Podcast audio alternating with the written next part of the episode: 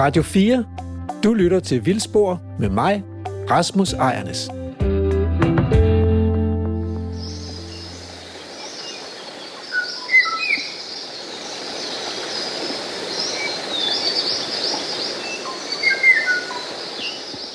Dette her er lyden af en uddød fugl.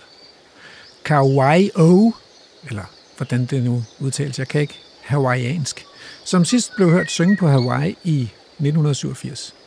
Det er en optagelse øh, foretaget af C. Fred Seilmaker, øh, som man nu kan finde på det amerikanske Cornell Universitys hjemmeside. Fuglen var hørt til spurvefuglene, øh, en, en øh, familie, der var fjernt beslægtet med silkehaler, som ynglede i huletræer og spiste nektar fra blomster. Faktisk er alle arterne i den her familie i dag uddøde. Så det er sådan en helt gren på livets træ, der er brækket af. Livets historie på jorden er på mange måder lidt af en massakre. Altså. Vores planet er rundt regnet 4,5 milliarder år gammel, og der er sikkert tegn på liv, som rækker næsten 4 milliarder år tilbage. Men langt de fleste af de livsformer, som i evolutionens milliardårige forløb er opstået på jorden, er for længst borte igen. De døde ud. Enten som en del af den konstante udskiftning af mindre egnede arter med mere egnede arter, eller i de større eller mindre sådan katastrofiske hændelser, som jorden har været udsat for, øh, og som har med, medført sådan en masse uddøen. I dag befinder vi os midt i sådan en masse uddøen, den sjette af slagsen, hvor arterne uddør omkring os. Ikke på grund af voldsomme hændelser som meteornedslag eller supervulkaner, eller, men, men på grund af en enkelt art, som har dræbt sine konkurrenter, ravet ressourcer til sig, ændrede næringsstoffer, vandkredsløber, udskiftede den naturlige plantevækst med dyrkede afgrøder. Det er naturligvis os mennesker, jeg taler om.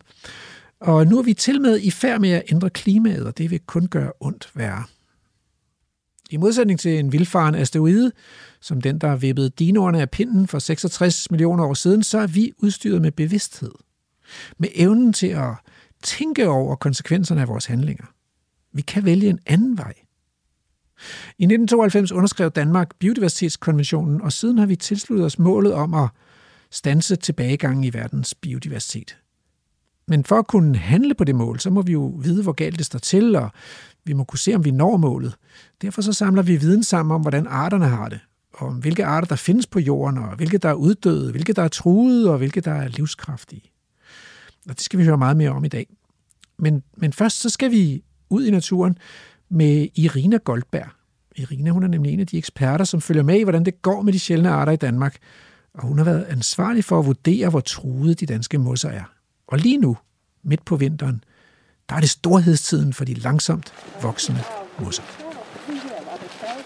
Det er mig, der er Emil Skovgaard Brandtoft. Lige nu er du på rapportage med mig fra Lærke Sofie Kleo. Vi står på en våd, sådan lidt smattet eng her i Lindenborg Ådal. Lige herinde øh, øst for os, der troner Rebil Bakker op, og Rold Skov ligger inde bagved, og øh, vi står i den her fantastiske, smukke ådal, hvor vi i dag skal kigge på mosser. Og øh, derfor har vi taget øh, dig med herop, Irina Goldberg. Du var med os i bilen fra Aarhus, og øh, vil du ikke lige prøve sådan at fortælle helt kort, hvem du er? Ja, hej, og tak fordi øh, I har inviteret med, øh, mig med øh, i programmet. Øh, jeg er bryolog, og det betyder så specialist i mosser, nemlig. Øh, desværre arbejder jeg ikke til, med mosser til daglig, men øh, bruger meget af min fritid øh, på mosserne. Og oprindeligt kommer jeg fra Rusland, hvor jeg blev uddannet øh, som bryolog. Mm, jeg har boet i Danmark siden 2002 og været aktiv i øh, mors forening, som hedder Brylogkredsen. Og har for nylig også lavet øh, rødliste for de danske mosser. Så jeg gør, hvad jeg kan for øh, at fremme kendskabet om den her plantegruppe. Og det er jo ikke øh, nogen hemmelighed, det er dig, der har valgt øh, lokaliteten for dagens tur. Hvad er det så specielt ved det her område i forhold til mosserne? Ja, det er jo ret øh, specielt. Vi, vi er jo i den østlige del af Himmerland, som er meget fantastisk område, som, øh, hvor, hvor der øh, forekommer rigtig mange sjældne arter også. Og det er nemlig i kraft af, at der er mange forskellige biotoper, som Emil allerede har beskrevet. Har vi eng og kær, vi har hede på Rebel Bakketoppe, vi har roldskov, hvor der både er løvskov og også nåletræsplantager. Og ikke så langt væk herfra har vi også fantastiske kalkoverdrev. Så den her mangfoldighed af biotoper og voksesteder øh, gør, at vi også har meget rig mosflora i den her del af landet. Ja, skal vi ikke øh, komme ud og kigge på noget? Jeg kan se, at du har taget GPS'en med, så du har måske øh, tastet lokaliteten, vi er på vej øh, nærmere hen til, kunne jeg forestille mig. Ja, det har jeg faktisk gjort, fordi det er meget, meget lille kær, som er påvirket af høj grundvandstand. Og det er det, der kendetegner den type af kær eller mose, som hedder rigkær. Og her findes der faktisk en meget sjælden art, som vi kun kender fra fire lokaliteter på landsplan. Den hedder Kære suprasmos, Breitleria pratensis på latin, og det er den, vi skal prøve at finde i dag. Og også se på andre herligheder, som findes i det her, på den her lille lokalitet. Det bliver virkelig spændende det her. Jeg glæder mig til at, til at øh, komme ud og se det. Da jeg selv læste biologi tilbage for nogle år siden efterhånden, der havde jeg også øh, et kursus, der hed Bryologi, som jo handler om det her med at lære mosserne at kende. Men jeg har, må indrømme, at jeg har ikke rigtig fået fuldt op på det siden, så jeg glæder mig til at, at genopdage de der fantastiske små organismer, som vi skal snakke en hel masse om. Og så er det jo sådan, at sidste lørdag, der hørte I om morhundene, hvor det igen ikke lykkedes os at finde noget som helst med lærke. Det her gang, der har vi valgt en organismegruppe, som står stille, og som vi har en GPS-position på, så den her gang kan det ikke gå galt. Vi vil simpelthen finde noget. Jeg tror det godt, vi kan det, Irina? Vi kan jo prøve, men øh, øh, det eneste, der kan ske med sådan nogle organismer som planter, øh, som står stille og flytter sig ikke nogen steder, tror man, det er, at det kan forsvinde fra lokaliteten af forskellige årsager. Men det kan vi snakke lidt mere om senere.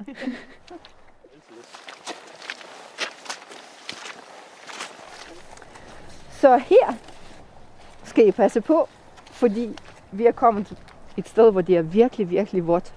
Og I kan se, at øh, karplanterne er lave. De står ret spredt.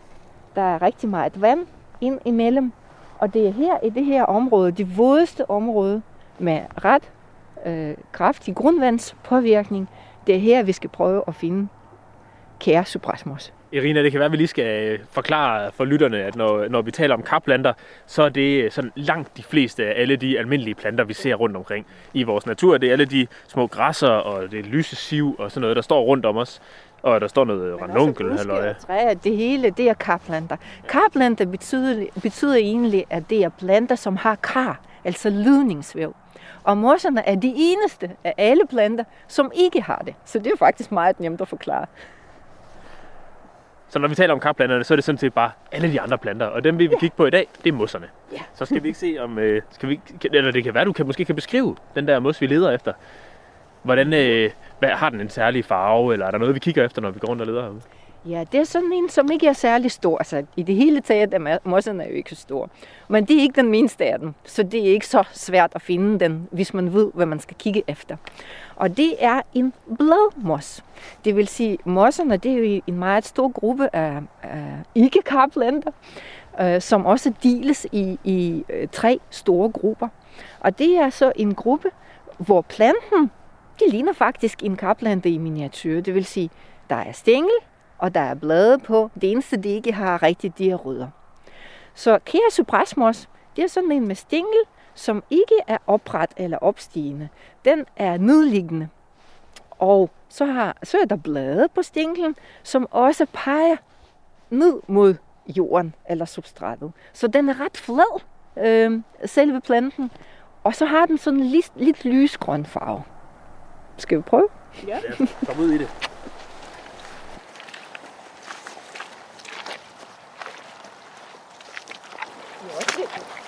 siden jeg har været her. Ja. Ja. Kan I mærke, at de gynger ja. under fødderne? Det gør det. Og det er jo det, de kræver. Altså, mange arter, som hører til den her øh, biotop, det er sådan noget, som vi også kalder hængesik.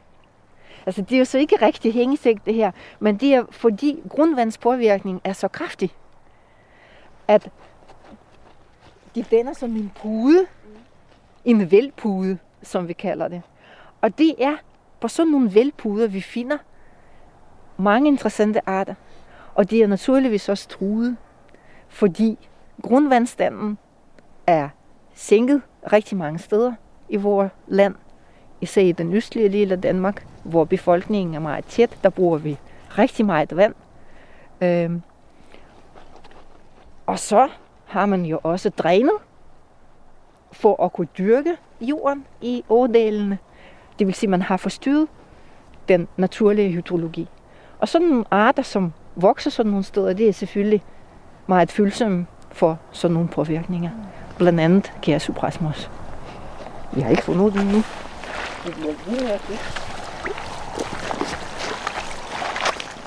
Lige med at komme til ikke at træde de steder, hvor man går igennem. Fordi øh, så står man altså pludselig i vand til knæene, og det gider vi. Så vi skal lige finde de rigtige ture at træde på. Nu er vi lige kommet igennem sådan et, øh, et meget tuet sted, sådan en, en plante, der hedder øh, topstarter. Der er sådan nogle store knolde, og der står nogle, øh, nogle, nogle små stubbe fra rødel, der er blevet skåret ned her, sådan, så det her kær ikke vokser fuldstændig til. Og øh, Irina og Lærke, de går foroverbøjet helt nede ved jorden og leder og leder. Og øh, altså, der er jo sådan set masser af mos, men vi er på jagt efter den der helt særlige kærsyprasmos. Det er mig, der er Lærke Sofie Gleup, og lige nu er du på reportage med mig og Emil Skovgaard Brandtoft. Det er jo i virkeligheden lidt svært at hjælpe, når man ikke 100% sikkert ved, hvad det er, man kigger efter. Men yeah. i hvert fald virker som om, at øh, man er meget øh, aktivt søgende. Nej, men, men, men mosser er jo ikke så, så nemme at bestemme i felten, hvis man ikke ved, hvilke karakterer man skal kigge på. Men øh, vi går ud fra deres opbygning, hvordan de vokser. Er, er de oprette eller kryber det? Hvordan græner planten sig? Denne her, som hedder spids spydemos, den har opret stængel, som oftest er rødlig, og så har den en masse af sideskud, som er ret regelmæssige. Og så er den meget spids i toppen mm. af, af stænglen, og også øh, sideskuddene, eller sidegrenene. Øhm, så den er meget nem at kende egentlig. Så har vi en anden her, den hedder Stor Engkost. Den er lige så almindelig øh, på de danske enge. Og grunden til, at den, den hedder det, det er simpelthen fordi, når man tager planten op, så ligner den, den grener sig overvejende i toppen. Det vil sige, at den har ikke så mange sideskud, eller de sideskud, øh, som, som der er på planten, de, de danner sådan en mini-krone, ikke? så den ligner et lille træ næsten. Ikke? Nu har vi også en kortkapsel her. Den har meget lysere farve i forhold til alt det andet, som er, som er mørkere eller gulgrønt. Så farven kan faktisk også hjælpe os, hvis man kan se alt det der 50 Shades of Green. ja. så, så kan man også se forskel på, på mosserne. Og denne her, den er faktisk øh, den eneste mosart, som kom på listen over de 99 arter, som alle børn burde lære, inden de bliver voksne. Den, den, er jeg jo, den er jeg jo meget glad for, at du nævner, Irina. Det er jo sådan, at når jeg ikke laver radio, så er jeg jo ansat inde på Naturhistorisk Museum, hvor jeg faktisk er projektleder for det her projekt med de 99 arter. Og det ligner plænekransemos. Det er det. Det er det. Du har ret. Fordi øh, på trods af sit navn, øh, som tyder på, at den vokser jo ofte i, i, i, i græsplaner, så er det sådan en generalist. Det vil sige, den, den, den står overvejende i lysommen natur, men den behøver ikke kun at stå i græsplaner. Den står på eng, den står på øh, skyggede sider af overdrev, på bakker, i græsland generelt, så den findes mange steder i naturen. Øh, og derfor synes vi jo også, at, at det, det, det er godt, at den blev valgt som modelart, kan man så sige, fordi den er så udbredt i Danmark, så alle kan lære den. Så den står her også. Det var også, øh, det var faktisk også det, der var grund til, det lige præcis var den, fordi i det projekt, der ville vi jo gerne hele vejen rundt i alle organismegrupperne, og vi skulle have en mos med, Øh, og vi skulle finde en mos, som er rimelig nem at kende, og som findes rigtig mange steder. Og der var den der plænekransemos, det var den, der ligesom kom med der. Den kommer man ikke udenom. It got godt valg.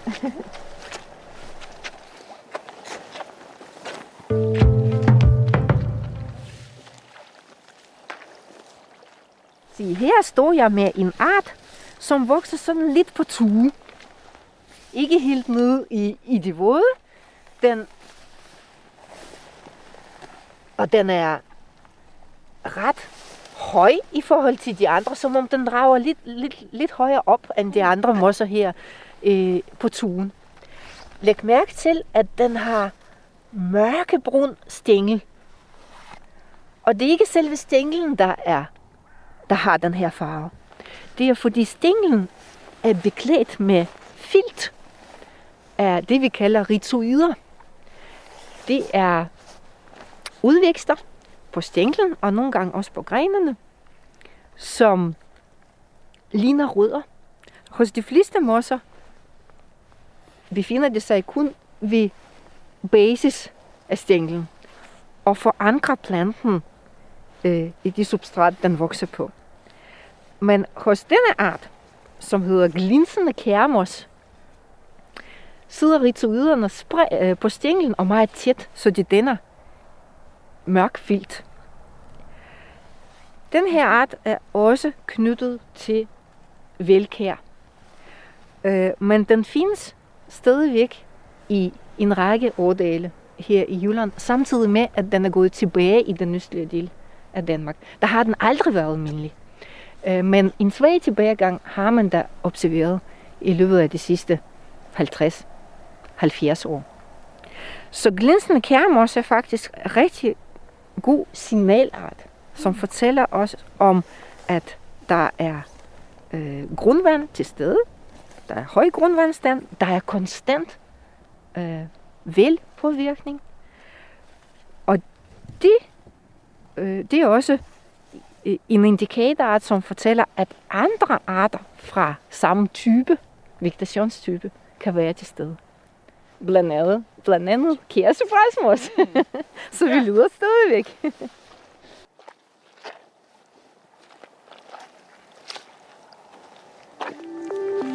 Du lytter til Vildspor med mig, Rasmus Ejernes.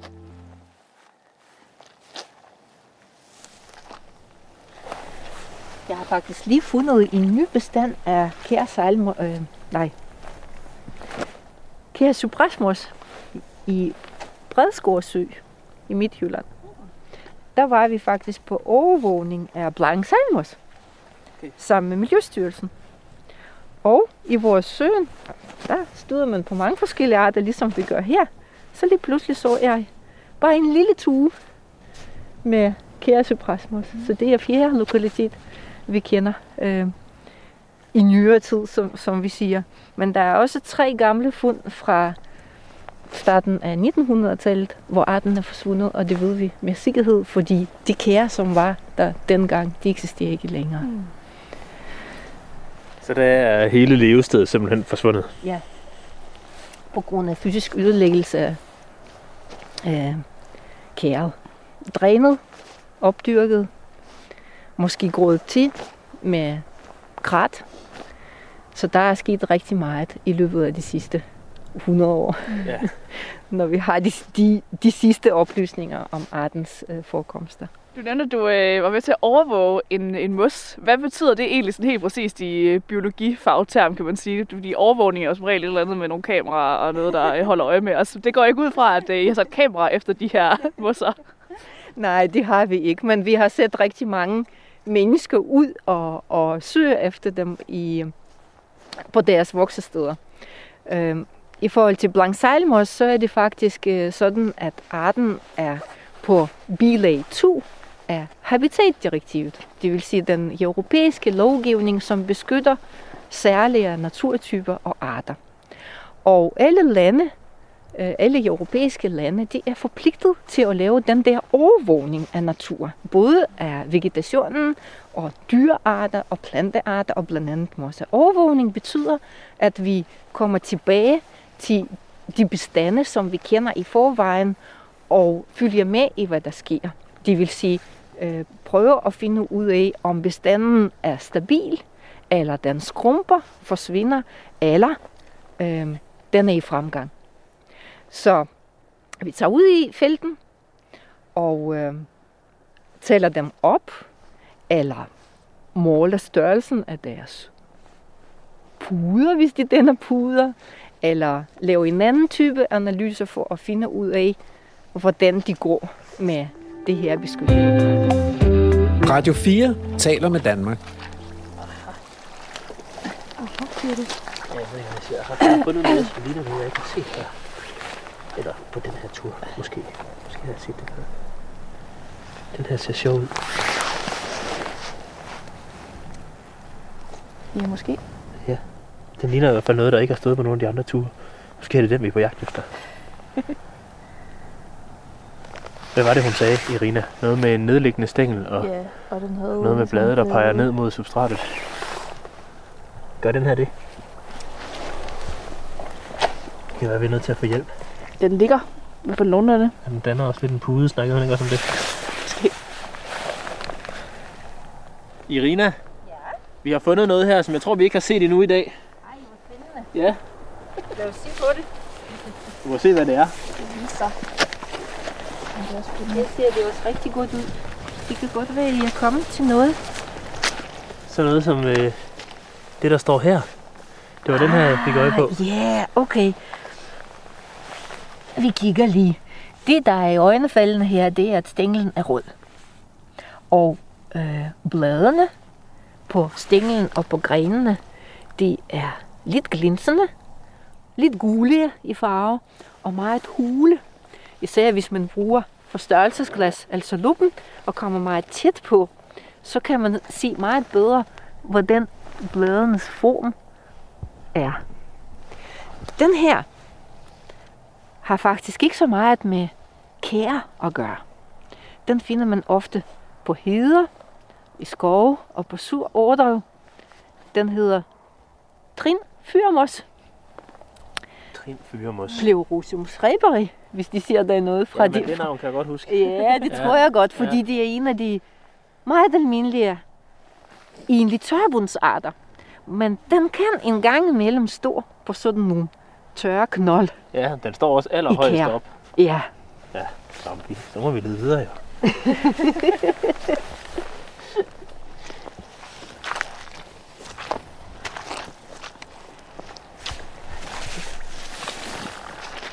det er ret usandsynligt, at den er forsvundet fra stedet, fordi der er ikke noget, som tyder på, at der er sket nogle store ændringer her i vegetationen. Netop fordi øh, sådan nogle kære, deres kendetegn, det er, at der er stabile forhold. Og det er netop det, der truer de sjældne arter sådan nogle steder. Det er, at hvis der kommer forstyrrelser, dræning, opgravning, så er stedet ødelagt.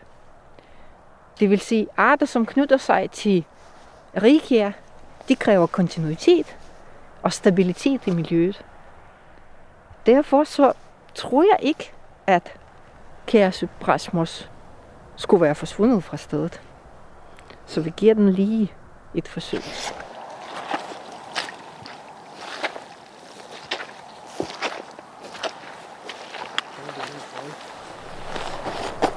Nu skal jeg se noget sjovt. Nej, jeg har ikke fundet Kærsyprasmus. Men prøv lige at se her. I det her meget våde omgivelser. Og det er jo kærsejlmos, der øh, vokser hernede. Prøv at se, hvad der sker. Hvad er det for noget? Der er noget, nogle hvidlige vækster på det her grønne mos. Kan I se, hvad det er? Det ligner, er det, er det en svamp? Det ligner svamp. Lige præcis. Det er en svamp, og vi samler den til, til Thomas Læsø. Fordi vi har meget stor interesse i at finde ud af, hvilke svampe, der vokser på mosser. Der er rigtig mange svampe, som er parasitter, simpelthen på mosser. Og øh, fordi øh, svampefolkene, de ser dem aldrig. De kigger jo ikke på mos. Øh, så det er overvejende også mos-specialister og mosinteresserede, der, der finder svampe på mos. Men mosser er meget vigtig substrat, kan man så sige, for, for øh, svampene. Og også er der, som jeg lige har nævnt, er der mange forskellige svampe, som parasiterer på mosserne. Og dem skal vi, dem vil vi rigtig gerne vide mere om. Så jeg samler og giver materialet videre til vores førende svampespecialist, Thomas Læsø på Københavns Universitet.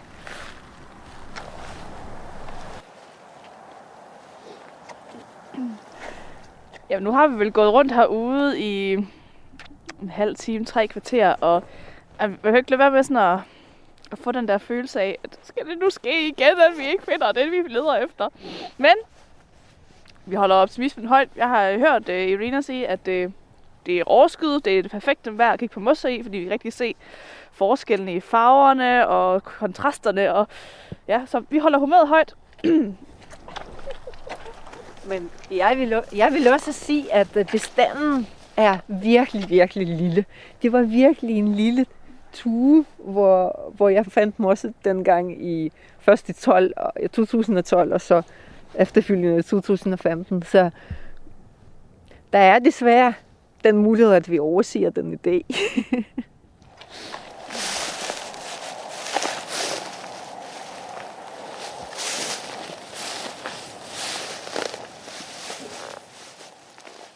Du lytter til Radio 4. Så er vi, øh, så er vi hjemme i studiet igen, og hvor jeg har besøg af Jesper Moslund. Øh, Jesper Ehrenskjold Moslund, du er jo en forskerkollega på Aarhus Universitet. Øh, Velkommen. Tak skal du have. Du har arbejdet med lidt af hvert. Øh, Blandt andet med at beregne en fugtighedsindikator ud fra landskabets terrænforhold, og bruge den til at forudse biodiversiteten med. Mm-hmm. Du har også arbejdet med den seneste opdatering af rødlisten over truede arter. Det skal vi tale meget mere om. Men så har du også arbejdet med noget, der kaldes dark diversity. Og det lyder sådan lidt hen af astronomernes mørke energi og mørke stof. Men hvad, hvad drejer det sig egentlig om? Ja, det, det lyder sådan lidt Darth Vader-agtigt. Ja. Det, jo, men det handler om at, øh, at prøve at kigge på, øh, hvad det er for nogle arter, der mangler ude i naturen. I stedet for at kigge på, hvad for nogle arter, der er der. Øh, der er rigtig mange forskere, der har fokus på artsrigdom, men der er ikke så mange fo- forskere, der har fokus på arts, øh, hvad det hedder det, rigdommen af arter, der mangler i stedet for. Men- Øh, og det er noget af det, som den forskning, som jeg har, har brugt nogle år på, den handler om. Men de er jo usynlige, dem der mangler, for de er der jo ikke. De er nemlig usynlige, og det er også den største udfordring i at studere dem. Det er simpelthen at finde ud af, hvor mange er det så, der mangler. Så, så i, når du laver det, så prøver du at danne dig et billede af, hvad der kunne have været, Ja. og så sammenligner du det med, hvad der faktisk er realiseret. Lige præcis. Okay. Ja. Se, øhm, det er jo interessant, at man kan finde metoder til at, at, at måle, hvor mange arter, der mangler på et sted. Øhm, og det har jo på, på nogle måder, er det jo beslægtet med at arbejde med sådan en rødliste, ikke? Fordi rødlisten, den siger jo noget om, at, at arterne kan gå tilbage og forsvinde, og, og så efterlader de ligesom et hul bag sig. Altså, så bliver naturen ja. Fattigere, end den kunne have været. Øh, men kan du så også forklare for, for os, hvad er sådan en rødliste egentlig for noget? Ja. Se, en rødliste, det er øhm, helt kort, så er det en, øh, en oversigt over øh, danske arter, hvor at der er blevet foretaget en vurdering af, hvor troede de er i den danske natur. Rødlisten den rummer øh, omkring 13.000 arter, hvor de, de cirka 12.000, det er arter, som vi har vurderet her i løbet af de sidste 6 år. Og det vil sige, at den rummer ikke alle danske arter, fordi vi regner med, at der er omkring 35.000 danske arter, så det er sådan omkring en tredjedel af alle danske arter. Mm-hmm. Mm-hmm. Hvad, hvad er det så for nogen, der er kommet med, og hvad er det for nogen, der ikke er kommet med? Jamen, dem, som er kommet med, det er jo typisk dem, som vi har dels har viden om, og dels har folk, som øh, har, hvad skal man sige, ekspert øh, viden om de her arter. Øhm, og dem, som ikke kommer med, det er jo typisk arter, som der ikke rigtig er nogen, der ved noget om, eller som vi ikke har gode data for. Så, så betyder det, at de fleste af de der store, velkendte, altså hvis jeg nu tænker på pindsvin eller husskade eller Mm. øh, eller gråsæl eller sådan noget, så kan jeg godt regne med, at dem, de, de er blevet vurderet på rødlisten. Ja, som udgangspunkt. Men øh, vi, der er også arter, som du måske kender, øh, og som de fleste danskere kender, som ikke er med. For eksempel sådan noget som flodkrabs. Så der er også nogle, nogle, der er også nogle artsgrupper, som vi gerne vil have med i fremtiden, og som stadigvæk ikke er kommet med. Okay. Så, men planterne for eksempel? Ja, planterne er med, og svampene ja. er med, og laver, og ja. en lang række af de forskellige billedgrupper, og mosser, og øh, pattedyr, og øh, ja, Jeg kan godt godt regne ud, at hvis der er, er vurderet mere end 10.000 arter, så er der også nogle med, som jeg aldrig har hørt om før. Det vil jeg godt Ja. med med. Altså, øh, men, men nu siger du så, at man vurderer, hvor truede de er. Øh, og det lyder som en, en kæmpe opgave, fordi øh, jeg har svært ved at forestille mig, at der ligesom har været nogen rundt og tælle 13.000 forskellige arter og finde ud af, hvor mange der er af dem og sådan noget. Så hvad, hvad skal der til egentlig, for at man kan vurdere, om en art den er truet, eller om den har det godt? Ja. Ja, altså det er klart, vi ved jo ikke, hvis, hvis vi vidste, hvor alle arter var på hvert et givet tidspunkt i det danske landskab, så ville det selvfølgelig være nemt det her, og det, og det gør vi, som du selv siger, ikke. Øhm, så det vil sige, vi, det vi gør, vi, vi allierer os med en række eksperter i de her forskellige artsgrupper. Vi har for eksempel en, som sidder og er ekspert i svampe, vi har en, der sidder ekspert i mosser osv. Og de øhm, bruger tilgængelige data. Det vil sige, de går ikke ud og samler ekstra data, når de laver rødlistevurdering, fordi det vil måske koste to storebæltsbroer, hvis de skulle det for alle de her arter. Så de bruger de tilgængelige data, og så bruger de deres ekspertviden, og det er sådan set ret, en ret vigtig ting øh, at have, fordi det kan godt være, at de ved, hvor arterne er, men det kræver også en viden om, hvad er artens biologi, hvad er dens økologi, hvordan lever den, øh, hvad er det for nogle habitater, den lever i, og sådan nogle ting. Og når man har de der forskellige nedslag i sådan en arts øh, forskellige træk og, og, og andre relevante data, så kan man vurdere, og det er jo det, det handler om. Det handler om at vurdere, så, så det vil sige, at det er vurderinger. Mm. Og de er jo baseret på de data, der er der, men de er også baseret på en eksperts hvad skal man sige, tolkning af de data. Så hvis eksperten ligesom ved, at der ligger godt nok ikke mange fund af den her art, men levestedet er ganske almindeligt, og, og eksperten er godt klar over, at der er ikke så mange, der har kigget efter den, Ja, så, så, så gætter eksperten sig ligesom på, at der er et skyggetal eller hvad. Altså, at, præcis. Ja. Så, så det, det, er- det er lige præcis noget af det, som, som indgår i det. Det er, at, at som du selv siger, at hvis man ved, at, at den har et almindeligt levested, så er der ikke nogen, måske nogen grund til at tro, at den skulle være specielt truet, og så vil den typisk ind i den kategori, der hedder livskraftig. Okay. Nu, og nu siger du en kategori, så hvor mange kategorier er der, og hvad, hvad er det for nogle kategorier, man arbejder med i rødlisten? Ja, der er, øh, der er seks kategorier, som dækker over det, vi kalder for, for at være rødlistet. Så når en art er rødlistet, så er den henført til en af seks kategorier. Så er der den kategori ud over det, som hedder livskraftig, og så er der to kategorier, man bruger til arter, som er invasive, invasive eller introduceret eller indslæbte, øh, eller som bare simpelthen ikke er vurderet. Okay. Og de seks kategorier der, som dækker de rødlistede arter, det er arter som eller det er kategorier som spænder lige fra helt uddød og så til næsten truet og også til arter som som hvor vi ikke har gode nok data til at vurdere dem. Okay, men hvis man ikke har gode nok data, så kan man vel ikke regne med, at de er tru- truet, eller hvad?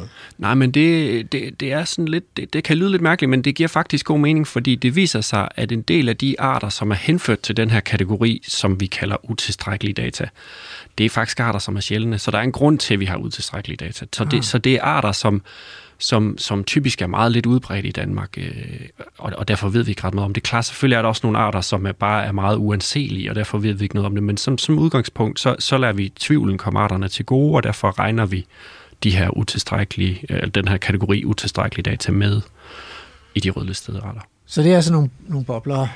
Ja. Okay. Øh, øh, og uddøde arter, det er så også en, en kategori. Hvornår, hvad skal der til, for at man er sikker på, at sådan en art den er uddød? Jamen, så jeg kan give dig et eksempel. For eksempel øh, sådan en som øh, dværgmøgbille. Det er jo en, øh, det er en art, som ikke er set siden omkring 60'erne, så vidt jeg husker. Ja. Øhm, og den var faktisk på den seneste rødliste, som vi lavede i 2010, der var den stadigvæk kritisk truet. Det vil sige, at man havde en lille forhåbning om, at den stadigvæk var der. Mm. Og nu mener man så, at man har fået så gode data, så man kan sige, den er der altså bare ikke. Okay. Så det vil sige, det, det, det, vi ved jo ikke præcis, hvornår arterne uddør, altså hvilken dato, der, der ikke er flere tilbage af den her art. Så det er jo, det er jo en vurdering, men, men, men de kriterier, vi bruger, som er de her internationale kriter- kriterier, ifølge dem, så skal man være meget sikker på, at arten ikke findes mere, før okay. man giver den det der stempel. Uddød. Men, men der er jo også lidt flere, der kigger på fugle og sommerfugle, end der kigger på møgbiller. jo, jo, altså. jo, jo. Fordi øh, det er jo det ved møgbiller ikke, at for, for at finde dem, så skal man rode i lort, og det, det er bare mindre attraktivt, Ja, end at gå ja, rundt og klart. kigge på sommerfugle.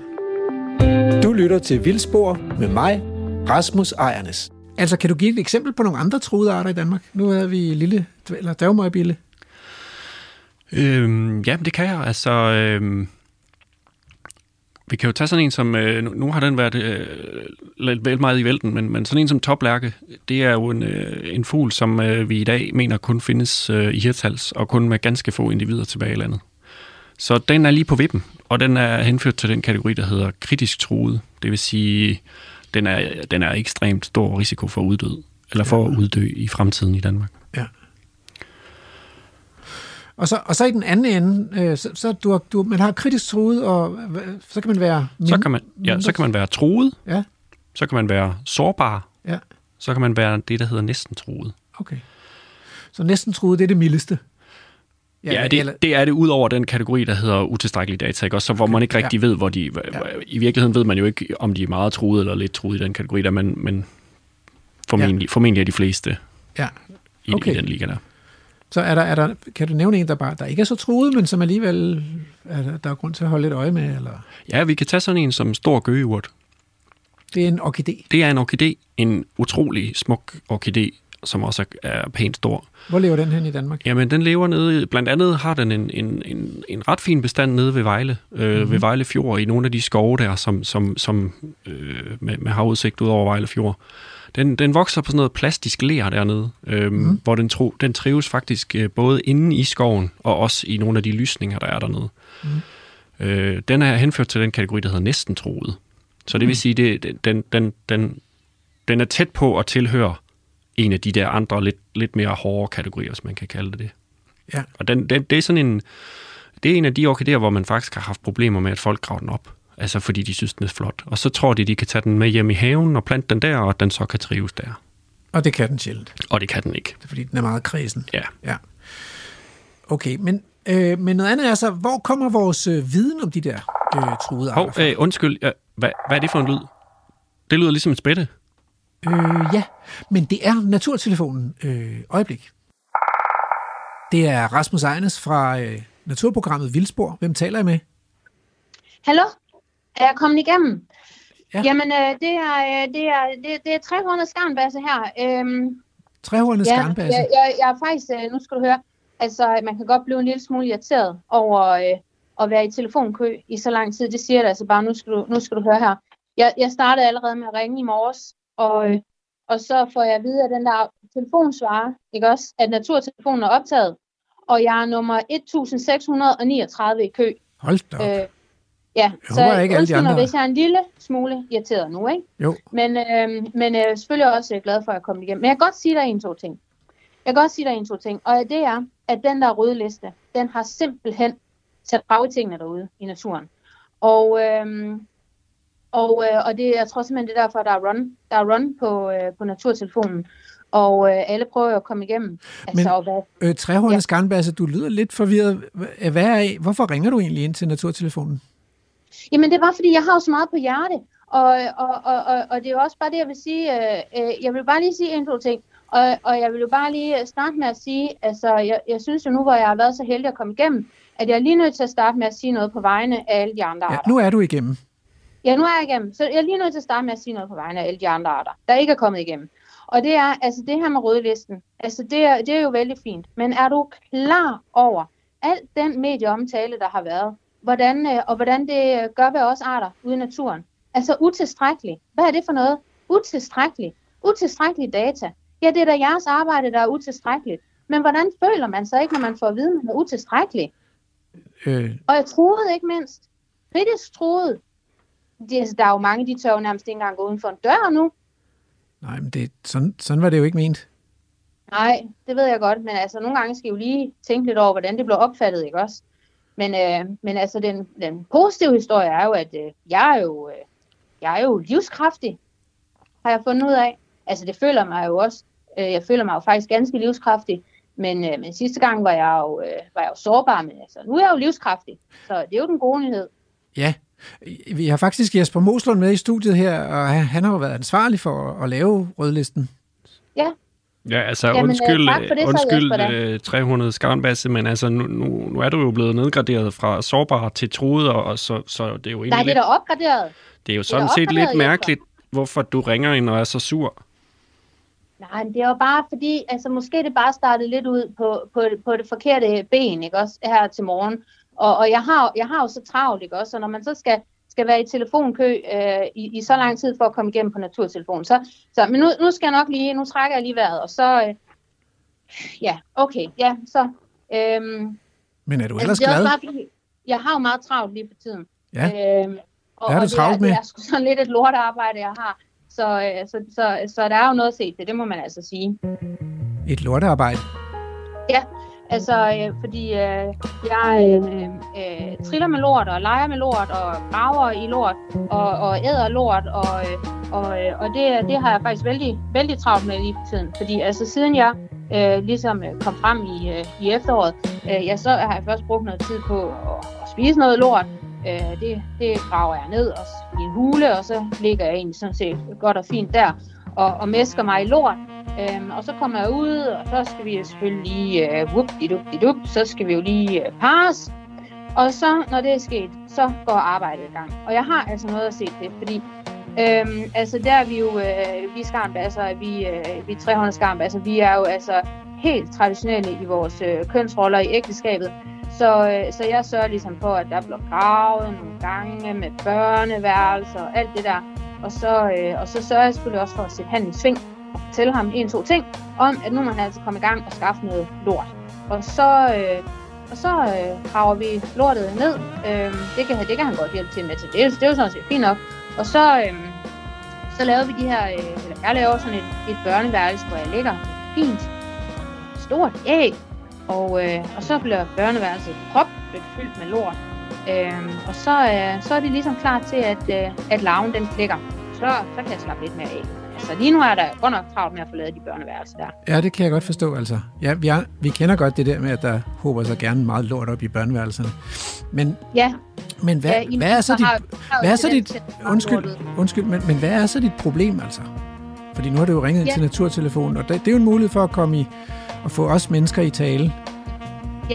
Og øhm, jamen, altså, jeg har, jeg har jo flere problemer, men altså, øh, hvis, hvis vi ligesom skal starte med det der lort der, så, øh, så, er, det, så er der jo, øh, altså, der er jo langt mellem snapsene, havde jeg nær sagt, ikke? Altså, der er langt mellem lortene derude i, i, i landskabet. Og, øh, og det hjælper selvfølgelig på det, at der er kommet nogle flere krondyr, og krondyr lort, det kan jeg sådan set vældig godt lide. Men, øh, men det er jo altså ikke fordi at det vælter med lort derude her i januar og februar måned, hvor jeg er i gang med mit øh, gravearbejde og skal, skal skaffe lort til de der børneværelser. Mm. Så, øh, så, så, så jeg kunne godt tænke mig noget mere lort. Mm. Og øh, altså, ja, I mennesker er jo gode til at lukke lort ud, så kom on. Ja, så, øh, så hvis du her til sidst lige skal komme med et budskab til menneskeheden, så er det... Øh, Mere lort, tak. Ja, så flere store, flere store dyr ude i landskabet. Ja, og altså helst her i januar og februar, ikke? Altså det nytter jo ikke noget, at det først kommer hen en gang i maj, eller, eller hvad ved jeg. Altså jeg har brug for lort hele tiden. Ja. Specielt lige nu, hvor jeg skal lave de børneværelser.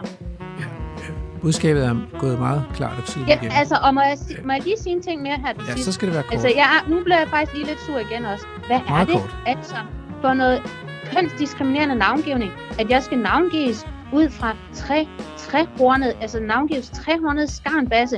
Tre horn, jeg bevarer mig vel. Det har øh, han jo så, min mand der, han render rundt med de der tre stikker javertusser i panden nærmest. Ja. Og, og det er da flot, Ja. at han skal navngives ud for det. Men Hvad hvad, med vil- mig? Hvad vil du Det er gerne mig, have, arbejdet. hvad vil du gerne have heddet?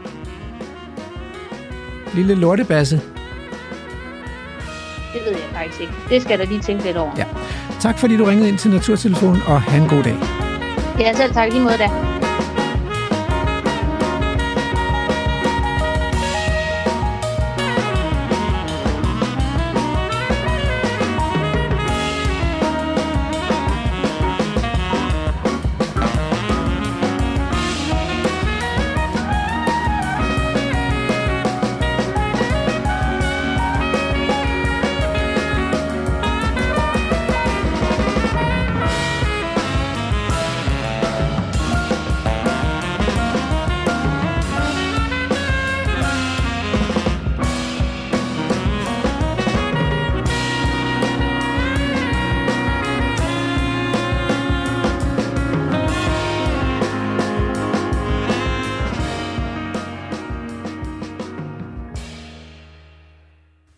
hvor sjovt at, øh, at få sådan en øh, skarnbasse igennem. Nu har vi lige snakket om øh, dværgmøgbille, øh, så der er altså...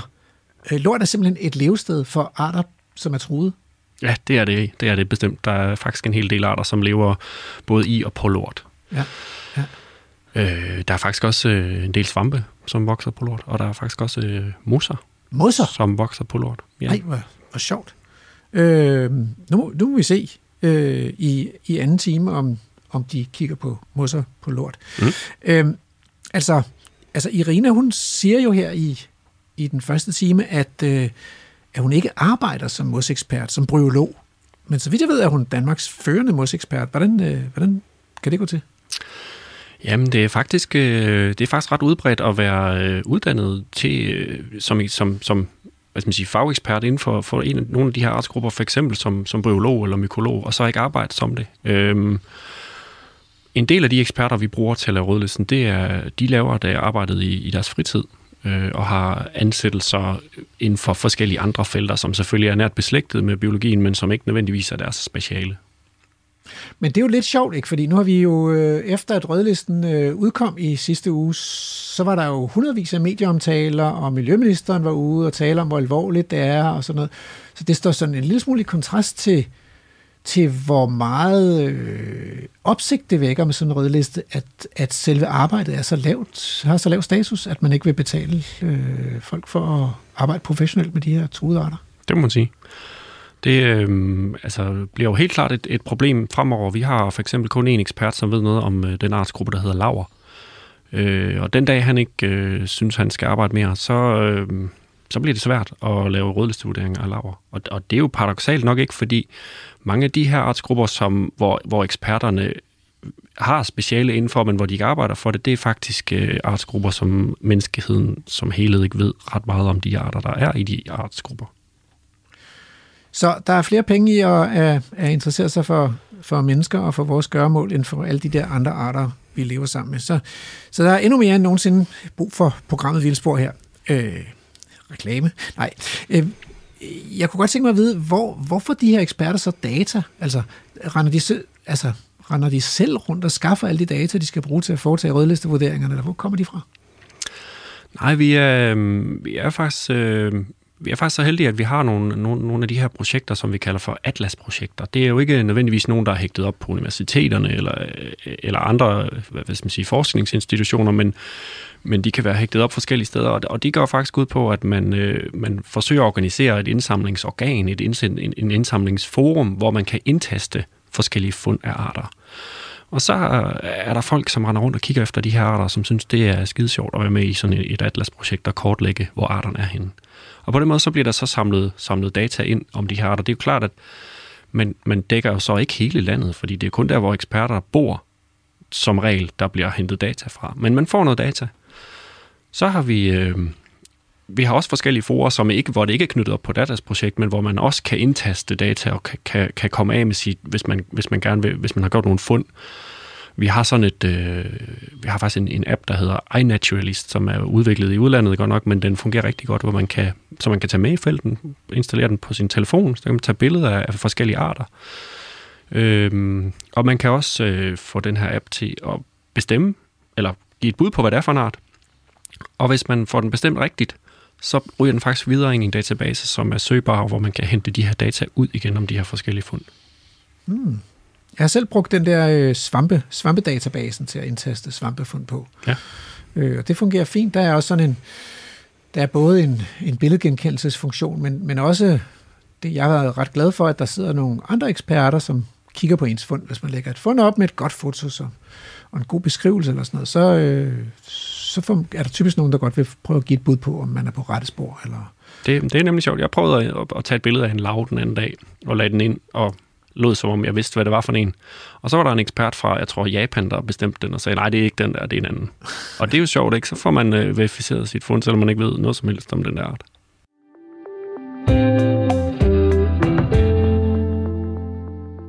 Altså, øh, hvis, man nu, hvis man nu har sådan lidt ondt af pindsvinet ude i haven, eller ulven i Ulfborg, eller, eller en, eller anden art, man støder på, øh, hvor skal man så gå hen for at se, om den står på rødlisten? Så går man ind på redlist.au.dk. Okay. Og så og det kan, kan man, man, sikkert også google, google sig frem det kan man nemlig også google sig til. Og så findes der en øh, underside derinde, der hedder Søg en art. Trykker Okay. man på den, og så kan man søge på alt, hvad hjertet begærer. Aha. Så hvad kan man ellers? Altså, du, så man kan skrive ulv, og så... Man kan også skrive den til latinske navn. Du kan også gå ind og sige, at jeg vil se øh, alle arter i artsgruppen øh, svampe. Okay. Så kan du få en hel liste med alle arter i artsgruppen. Og du kan faktisk også sige, at jeg vil gerne se alle de, for eksempel mosser, der er kritisk truet. Så får man en liste med alle de mosser, der er kritisk truet. Og du kan downloade data, putte dem ind i et Excel-ark og kigge på dem privat, hvis du vil det. Jamen altså, skal vi ikke lige... Øh, jeg kunne da godt tænke mig at tjekke, øh, hvor mange rødlister der er, eller hvor mange mosser der egentlig er uddøde fra Danmark. Du kan og kigge. Jeg finder her den danske rødliste, og så siger du søg en art. Og så vælger jeg gruppe